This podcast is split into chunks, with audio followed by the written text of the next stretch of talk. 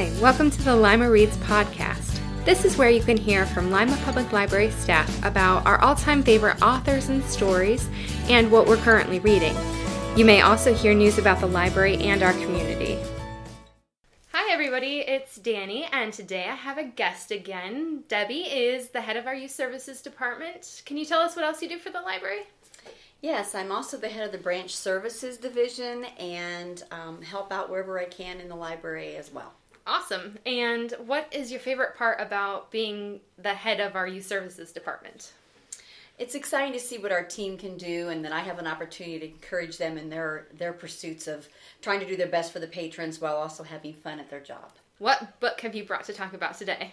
Today I'm going to read or talk about Library on Wheels. It's the book um, about Mary Lemist Titcomb and the America's First Bookmobile, and it was written by Ah, Sharlee Glenn. sweet. So, have you ever worked on the bookmobile? I know we used to have one. I did do a stint one time, Okay. um, but I, my first experience with libraries was a bookmobile. Oh, yeah? So this heart, this book really touched my heart. Mhm. Really? So, is this a book for kids or is it for adults? Uh, adults would enjoy it, but it is a Mm-hmm. children's nonfiction book. Gotcha. Mm-hmm. Okay. So, tell us about the book. What what interesting facts about Okay. bookmobiles are included? Alrighty. this well, is so exciting. Mary, it, the book, the best part about the book for me was this Mary and Mm-hmm. how she was a poor girl who seemed to be told she couldn't do anything with her life. Oh, that's well, hate and that. um, but she had parents even at that time who felt it was important for education Mm-hmm. and this determination of this girl to do whatever she could do and so she decided she wanted to help people that was her number one thing was Mm-hmm. to help people and she believed that all people should have help um, the career time at that time was for women was nursing and teaching right. Yeah. and she couldn't stand the sight of blood and she wasn't very patient so Oh, dear. she knew that was not going to be a career for her so one day at church in the church bulletin there was an article about a new emerging career field of librarianship Oh, and she fun. decided she wanted to do that So, what time period is this? we're looking at like the early 1850s Oh, okay, gotcha. Mhm, 1850 1853 kind of period for to start with um, so she took a job as an unpaid librarian assistant Wait, wait, wait. Unpaid? unpaid okay. unpaid to get her feet wet Yeah, and sure, then okay. Learned everything about the job learned everything about libraries that she could she Mm-hmm. was just really hungry for that so eventually she was hired as a cataloger and then became a chief librarian Oh wow. That's so then about a, yeah a leap forward. Oh forward. yeah, yeah. Sure. But she knew every, every ins and out of every library, Uh-huh. which I realized I don't know the ins and out of everything of our library, and it made me think, boy, I better be a little more determined too. Hmm. Um, she applied for a job at the Ch- Chicago World's Fair, but she was denied by Melville Dewey, Oh my goodness. originator of the Dewey Decimal System and president of ALA at that time, which is the American Library Association. you know, I've heard that he was not very happy with women being in the field. No, he was not. But the funny part of this is that she took that, that him declining her as an incentive to show them that she Oh. could do it. See, And- that's my kind of yeah, personality, yes. right? Mm-hmm. oh yeah, I love her. She's she. I would love to have met her.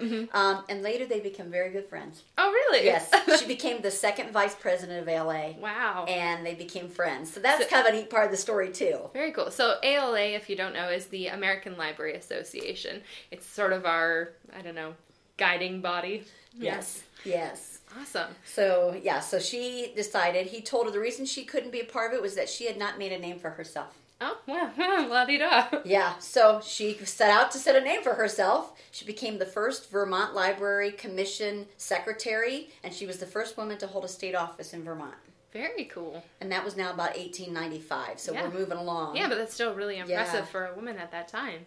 Another thing that touched my heart about her was two things that she championed children's services, which is near and dear to my heart, yeah. and also that all people should have access to library materials, Mm-hmm. no matter where they live, no matter their economic status, their cultural background, or anything. And I really Mm-hmm. thought, wow, those are two premises that are very near and dear to my heart as Right. well. Yeah, cool. So, um, this title, Library on Wheels, does it focus mostly on her time in the bookmobile? Yes. Or okay. Yeah, well, it kind of tells you how she got there, but uh, Mm-hmm. that part of getting things to people, everybody has access. She became a head librarian in um, Maryland, and that library was very forward thinking for the time to let a woman just take charge and start doing things. Mm-hmm. Right, and that's a big deal. she set up story times. She set up rotating book collections among schools because they didn't have libraries back right, then. right, right. Those And are she- things that we still do Yes. today. That's awesome. Exactly, and she came up with the idea for the horse-drawn book wagon.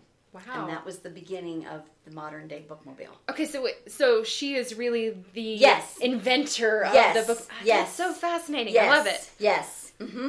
Started out as a little wagon Mm-hmm. that was sort of like the milk wagon. They revamped it a little bit. She had a local Civil War veteran drive it because the locals and the backwoods people would accept him more than Right, yeah, someone yeah. that they didn't know. Sure. Um, and they did that for about five years, and it was hit by a train. Oh, dear. No one was hurt. Well, that's good. but everything was destroyed books, everything. oh no. And she was determined to still get it back out there. Mm-hmm. And a forward thinking board member said, Well, they've got these new motorized things, vehicles. That's so funny. And so, International Harvester that makes tractors right. customized a vehicle for them. That is so Mm-hmm. awesome. And I'm looking at the cover of this book and it's so intriguing. It's kind of got this whimsical title page, but then a picture of this bookmobile. I'm guessing it's it's the original. Mm-hmm. Yes. hmm it looks awesome.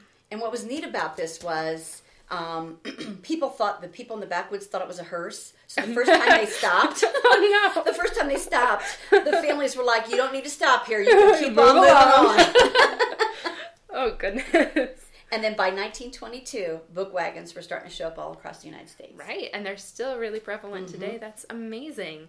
So, who do you think would enjoy reading this story? I want to read it, but you know, I'm a librarian. yeah, me too. I think one of the things will be that anybody that loves libraries and and maybe their first start was with a bookmobile, Mm-hmm. um, or they use a bookmobile in other communities, and Mm-hmm. so they want to read about it. Um, so I think that would be a big a big group that would like it, and I plan to kind of push it at people too, since Right. I loved it. well, it's really easy to do. When you enjoy a book, it's really easy to Oh, get other people enthusiastic about it. That's And the neat thing, the, another story behind it is the author, her first experience with libraries was the bookmobile. Mm-hmm. And so she wanted to kind of find out about the background of bookmobiles, and she found out about this Mary. She Mm-hmm. tracked down the family. Mary did not have a headstone.